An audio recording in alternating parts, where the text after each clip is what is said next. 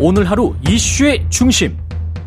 당신의 아침을 책임지는 직격 인터뷰. 여러분은 지금 KBS 일라디오 최경영의 최강 시사와 함께하고 계십니다.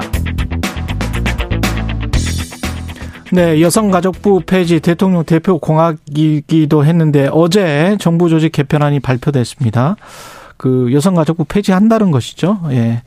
핵심 내용 그런데 여성가족부의 전 장관이셨습니다. 정현백 전 장관 전화로 연결돼 있습니다. 안녕하세요. 안녕하세요, 최 기자님. 평소에 예. 방송 잘 듣고 있습니다. 예. 고맙습니다. 네. 예, 장관님 오랜만에 예 저는 네. 듣습니다. 장관님 네. 되시기 전에 만나 뵀었던 것 같은데. 네, 네, 그렇습니다. 예. 예. 여성가족부 폐지가 확정이 됐고 그 관련해서 이게 폐지를 만약에 하게 된다면 이게 폐지를 해야 되는 겁니까? 어떻게 보세요? 전 장관 입장에서 봤을 때는?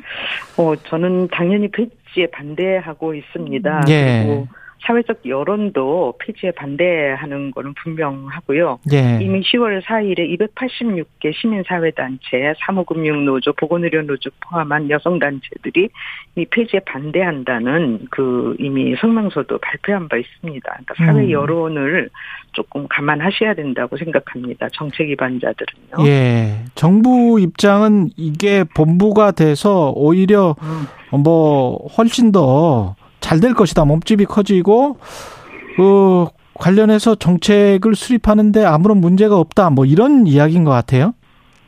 어 저는요. 예. 어, 그 주장이 전혀 근거가 없고요. 예. 이것은 2001년에 김대중 대통령께서 고심을 하시다가 여성 단체들의 강력한 요구와 정, 김대중 대통령의 고심 끝에 여성 특별위원회를 어, 여성부로 출범시킨 그 역사적인 발전 과정이 뒤로 후퇴하는 것이라고 퇴행하는 것이라고 저는 생각합니다. 예.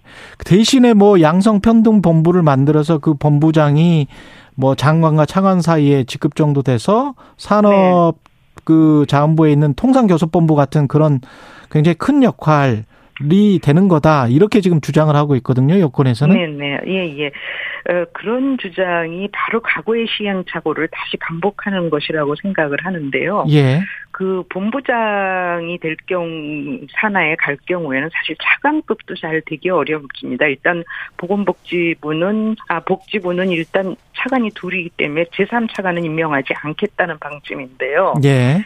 그 남성과 여성 문제 성평등 정책과 관련해서는 정말 국무부에 가서 발언권과 의결권이 있는 장관이 계속 문제 제기하고 설득하고 하지 않으면 관철되지 않습니다. 음. 이게 2급이나 3급의 공무원들이 아무리 성평등을 현실화하려는 욕구가 있어요. 절대로 관철되지 않은 것이 정부 구조입니다. 우리 관료사에. 그래서 이런 부분 전혀 현실성이 없어서 과거의 시행착오 끝에 만드는 것을 다시 역주행하는 것이어서 정말 걱정스럽습니다. 어떤 기능이 가장 축소될 것이다. 그 이런 이런 점이 가장 우려된다. 그 점은 어떤 겁니까? 그 저희는 이제 지금 여러 문제가 있다고 생각하는데요. 예. 지금 그 여성 문제 본질은 사실은 뭐 스토킹법에서 나온 대로 여성 인권에 대한 침해 부분도 있지만요. 결국 저는 우리 사회 가장 심각한 문제 저출생이라고 생각합니다. 그렇죠. 예. 저출생 문제에 대한 여러 조사와 토론을 제가 장관 시절에 수도 없이 했는데요. 핵심은 결국은 안정적인 일자리가 없이는 저출생이 해결되지 않습니다. 예. 다시 말해서 그거는 해결되지 않는다는 것은 바로 세종시와 나주가 음. 출생률이 높은 곳에서도 입증이 되고 있는 거거든요. 예. 그런데 사실상 안정적인 일자리나 그 직장 내 성차별이나 이런 것이 해소되기 위해서는요. 지금 정부의 개편한 대로 고용노동부나 복지부에 가서 음. 그것이 그 산하의 그 많은 정책의 일부로 집행돼서는 전혀 작동하지 않는다는 그런 문제도 있고요. 아. 뭐 예를 들면 스토킹 처벌법도 좀 심각하지 않습니까? 예. 스토킹 처벌법은 있지만 스토킹 피해자에 대한 지원이나 보호법은 아직 오리무중입니다. 예. 이런 걸 고용노동부에서 하겠습니까? 복지부에서 하겠습니까? 여성가족부에서 해야죠. 음, 여성 일자리를 획기적으로 늘려서 저출생 문제를 해결하기 위해서라도 여성가족부가 네네. 필요하다. 예, 예, 예. 뿐만 아니라 고용노동부의 여성 일자리나 여성 임금, 성별 임금 격차 문제가 저희가 OECD 국가 중에서 제일 낮지 않습니까? 네. 이 문제가 고용노동부에 가서 여성들의 성별 임금을 해결하려면요. 이해 당사자들끼리 충돌합니다. 아, 대통령 당연하죠. 의지가 만약에 있다면 온 부처가 네. 협력해서 저출생 문제를 해결하고 그때 어떤 그 여성 성평등 본부가 중추적인 네네. 역할을 할 가능성 그런 거는 없을까요? 아니 대통령님께서 여성에 대한 구조적 성차별은 없다고 하시는데 그거 하시겠습니까? 아. 그건 저는 대단히 비현실적이라고 생각하는데 그렇게들 주장을 하시는데 예. 저는 상당히 비현실적이라고 생각을 합니다. 예산과 관련해서는 어떻게 생각하세요? 그 늘어날 수 있습니까? 이렇게 가도 본부로 가도?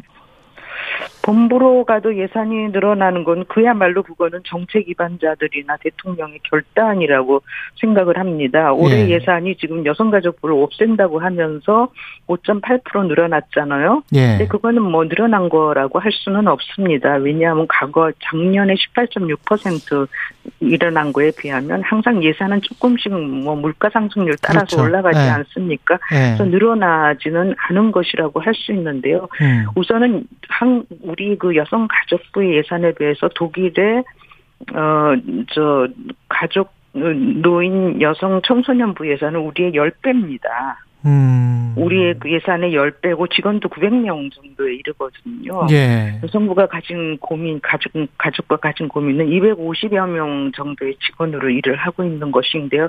그런 점에서 고위 정치 지도자의 결단은 굉장히 큰 역할을 하죠. 그러나 어쨌건 제도나 기구상으로 이걸 보장을 되고 성평등이나 안정적인 일자리 어, 직장 내 성차별 문제를 지속적으로 모니터링하고 평가하고 문제 제기할 수 있는 어떤 힘 있는 단위나 부처가 필요하다는 것입니다. 혹시 지금 여가부 내에 있는 그 공무원들 과거에 직원들 이야기 혹시 들어보신 적 있으세요? 네, 아니 저 저기 여성가족부 지금 김현숙 장관께서 그런 얘기를 하셨다고 해요. 예. 여성가족부 직원들이 폐지를 원한다고. 우리 장관, 우리 프로에서 그랬어요. 예, 최강 시사에서 이런 발언은요 예. 주관적이고 무책임하다고 저는 생각합니다. 네. 저는 여성가족부 직원들을 생각하면 늘 가슴이 아픕니다. 정권이 바뀔 때마다 여성가족부 필요 없는 부처라고 흔들죠.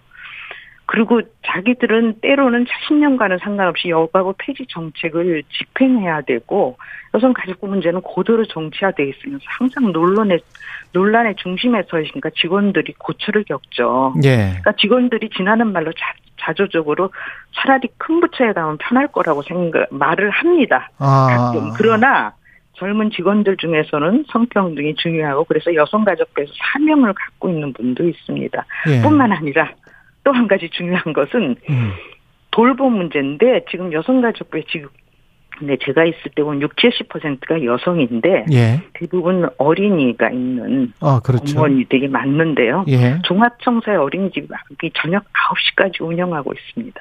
음. 이 여성들이 전부 복지부나 고용노동부에 하면 세종으로 인, 그, 이동을 해야 되는데 그것이 이전이 옳고 그르냐 여부를 떠나서 굉장히 개인들은 부담인데 음. 과연 찬성을 할지 그래서 저는 장관님이 어떤 근거로 이런 발언을 했는지 참 의심스럽고 좀 무책임하다고 생각합니다. 이 시점에서 지금 뭐 개정안은 발의할 방침인데 오늘요. 그 네. 어떤 말씀을 해 주실지 한 20초 정도밖에 안 남아서 예.